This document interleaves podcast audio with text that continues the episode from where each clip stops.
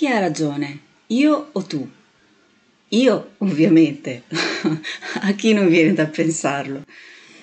Questo della ragione del torto è un argomento abbastanza caldo perché ci riguarda un po' tutti ed è mm, spesso alquanto complicato dirimere la questione.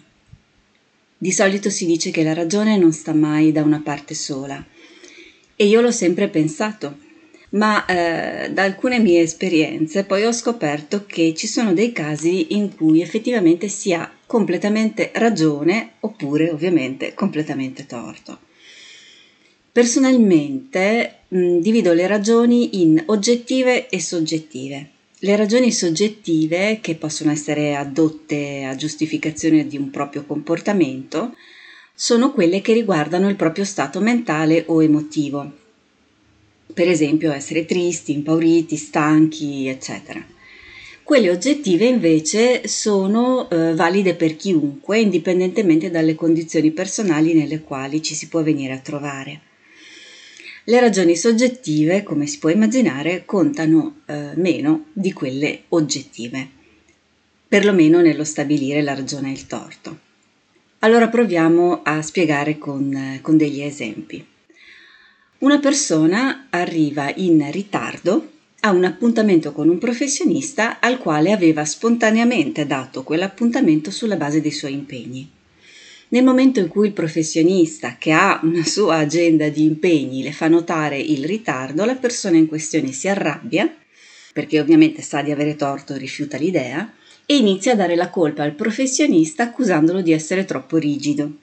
Naturalmente sta dando per scontato che con lei eh, è giusto essere elastici, anche se questo comporta che il professionista arrivi tardi all'incontro successivo e che quindi a causa sua un'altra persona debba aspettare, no? senza alcun motivo, senza nessuna colpa. Pretende talmente di avere ragione che insulta il professionista dicendogli che non è affatto capace, che non lo vuole più rivedere e non vuole nemmeno ascoltarlo e prendere in considerazione le obiezioni che lui le fa, in quanto non è minimamente disposta ad ammettere di avere assolutamente torto. Anzi rincara la dose tirando uh, fuori appunto le sue famose ragioni che riguardano lo stress causatole dal lavoro e il suo stato di vittima di una situazione molto difficile sia sul lavoro che personale e altre simili irrilevanze. Sono irrilevanti rispetto al suo comportamento queste ragioni ed estremamente soggettive.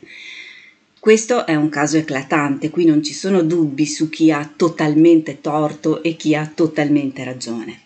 Però nei casi normali, diciamo quelli che viviamo più spesso con amici, con il coniuge, con eh, i familiari, la cosa è un pochino più complessa.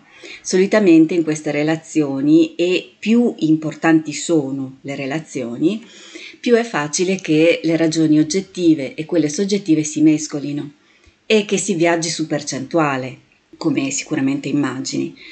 Poniamo il caso di una moglie, ma guarda, potrebbe anche essere un marito, eh, non è sessismo il mio, che mostra un atteggiamento freddo nei confronti del marito e non permette di essere avvicinata se non in rare occasioni crea un clima di distanza in casa, c'è poca comunicazione, pochissima condivisione. Verrebbe spontaneo stabilire che la colpa se le cose vanno male nel rapporto è sua. Ma qui la risposta è duplice, è sì, se lei conosce la sua parte di responsabilità e non fa assolutamente nulla per migliorare la situazione, né si fa aiutare per la sua specifica parte del problema mentre magari il marito eh, cerca di collaborare, fa un lavoro su se stesso, con, eh, seguito da uno specialista, non un fai da te, cerca di cambiare quelle parti di lui che sono di ostacolo alla, alla sua felicità e anche a quella dei suoi cari. Ma la risposta è no in caso contrario, cioè né se è lei a darsi da fare per cambiare la situazione, a farsi aiutare, insomma, a essere propositiva mentre il marito se ne frega, no? non la segue, non, non si assume la sua parte di responsabilità, ma è no anche nel caso in cui nessuno dei due eh, è consapevole o vuole essere consapevole della propria parte del problema. Di certo c'è che all'interno di una coppia il problema è sempre di entrambi, mai di uno solo, come spesso molti coniugi pretendono che sia.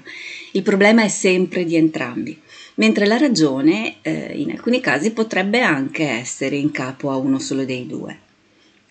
Se nessuno dei due è consapevole del problema è perché entrambi evitano, per paura ovviamente, di rendersene conto. Naturalmente la cosa non migliora né passa da sola, anzi può solo peggiorare e in questo caso è chiaro che hanno entrambi torto, non entrambi ragione, hanno entrambi torto nei confronti di se stessi e, e uno dell'altro. Consideriamo adesso il caso del tradimento, che è un comportamento diffusissimo, purtroppo. Quali sono le motivazioni di solito alla base del tradimento? Non ci si sente trascurati, incompresi, insoddisfatti. Trascuro in questa sede gli assatanati di sesso, che mm, è un comportamento che esiste, ma che potrebbe anche essere un, un problema, quindi andrebbe approfondito e, e guardato un po' meglio. Allora, quando ci si sente trascurati, eh, ci possono essere delle ragioni soggettive, quando per esempio uno dei due resta lontano dal rapporto per un, per un periodo, per delle ragioni di lavoro o dei problemi di accudimento di familiari, delle ragioni valide. Insomma, ovviamente per un periodo, non ad oltranza, perché se no eh, c'è, un, c'è un problema.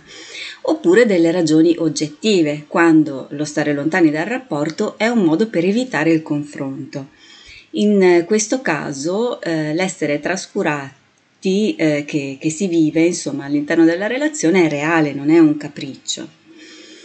Anche se bisogna ovviamente comprendere eh, se il partner evita il confronto per partito preso, perché mm, vuole evitarlo, perché è fatto così, o perché fino a questo momento non è riuscito eh, a trovare ascolto, ci ha provato ma non è riuscito a trovare ascolto. Come si può dedurre, le situazioni di tradimento e tutte le situazioni di, di relazione, insomma, e di coppia sono molto complesse ed è molto difficile, anzi secondo me è quasi impossibile che la ragione o il torto possano eh, stare da una parte sola. Di solito chi viene tradito si sente la vittima della situazione, ma non vuole comprendere che eh, anche se il comportamento dell'altro è brutto, perché è brutto tradire, è comunque un comportamento legato alla relazione che sta vivendo e il tradito ha una grossa parte nella vicenda. Molte persone tendono a nascondere la testa sotto la sabbia, non vogliono nemmeno interrogarsi sulla qualità della relazione che vivono, per paura di scoprire che non li soddisfa o che c'è qualcosa che non va. E piuttosto che affrontare apertamente la questione, poi si rifugiano in comportamenti che possono condurre al tradimento. E sto parlando di entrambi, non di uno solo. Tutti e due mettono in atto determinati comportamenti che poi possono produrre il, il tradimento perché è giusto ricordare che ci sono molti modi di tradire, non c'è soltanto il comportamento sessuale. Anche chiudersi in se stessi o evitare il dialogo o rifugiarsi nel lavoro negli hobby e altri, insomma, ci sono tanti modi di, di tradire. E il tradimento è sempre un brutto comportamento, in, in qualunque modo avvenga. È importante ricordare che la relazione di coppia si fa sempre in due, anche se può far male ovviamente dover ammettere la propria parte dello sbaglio, diciamo così. E in ultima analisi è bene eh, dire anche che il dare troppo, l'esserci sempre, il fare tutto per l'altro sono comportamenti che possono portare al tradimento.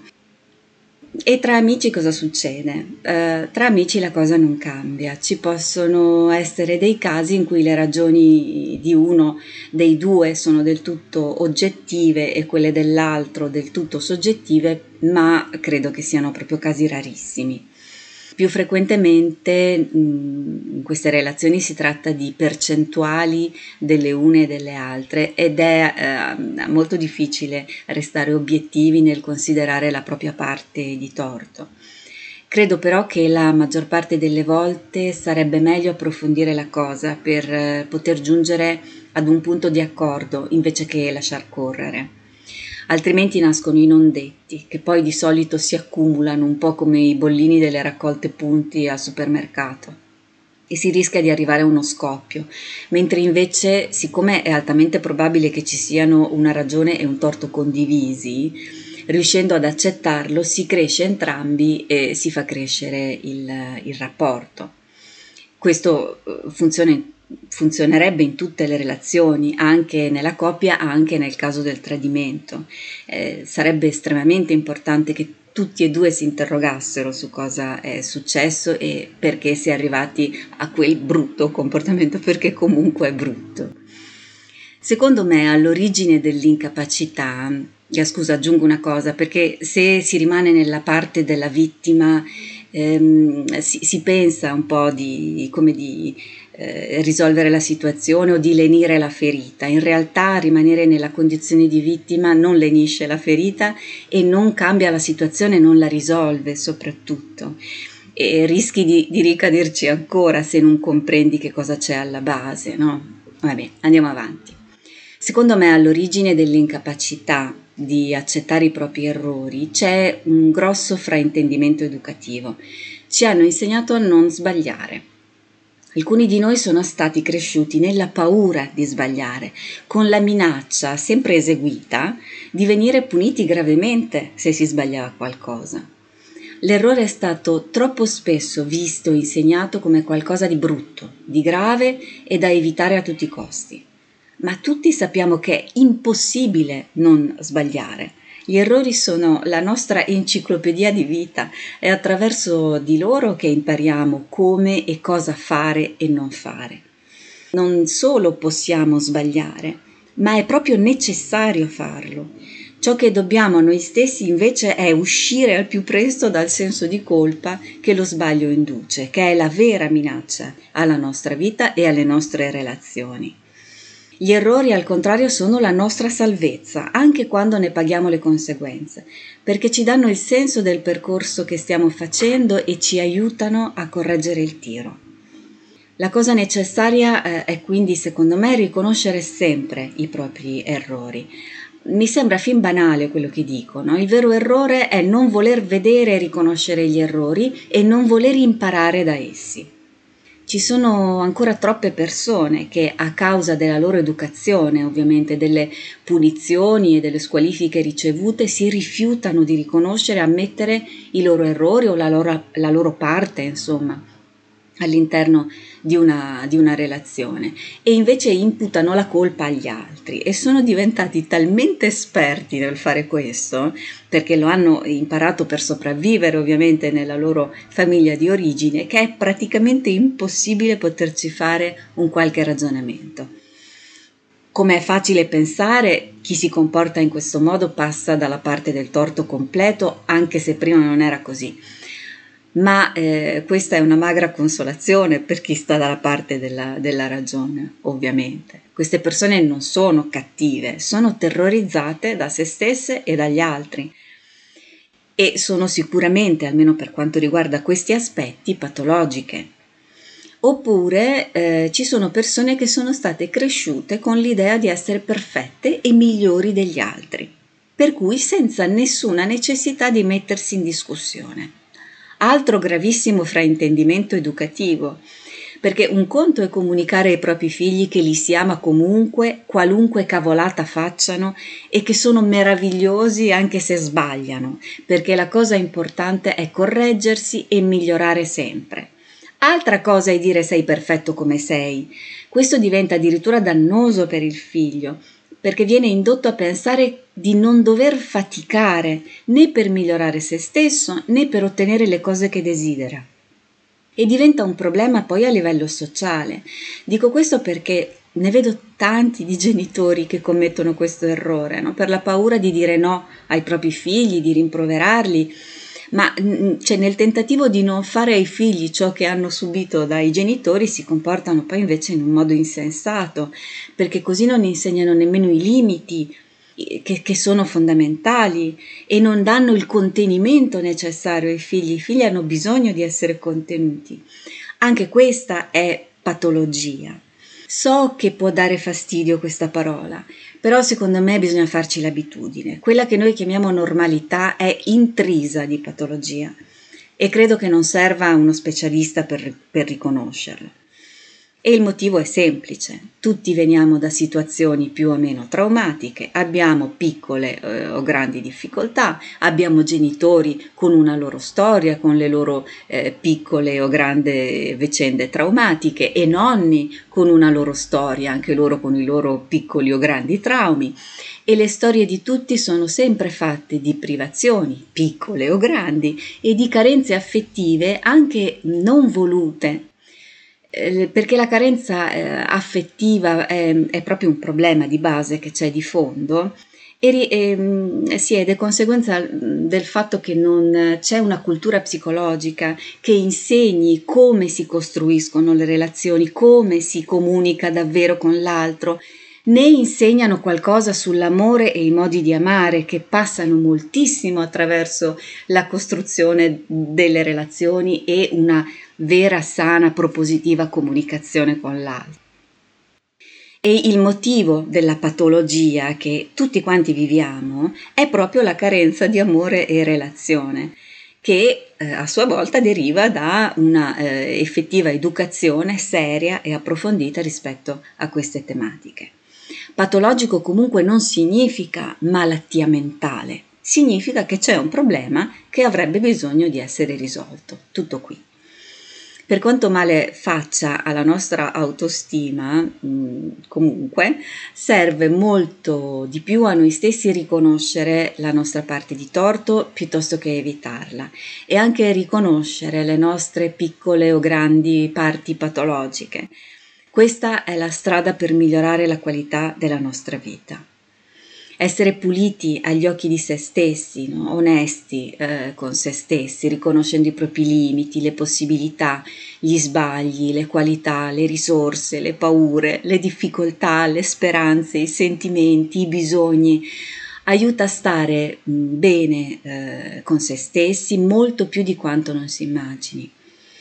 Magari non è sempre così facile vedersi interamente con obiettività dall'interno eh, mi capita di parlare con delle persone convinte di riuscire a farlo, ma che in realtà stanno eh, evitando alcune parti di, di se stesse che magari a me saltano agli occhi perché per vedere certe cose di sé serve comunque un terzo occhio.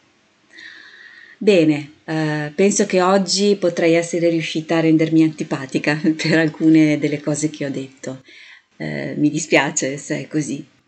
Comunque, come al solito, ti ringrazio davvero eh, tantissimo per il tempo che hai voluto passare con me.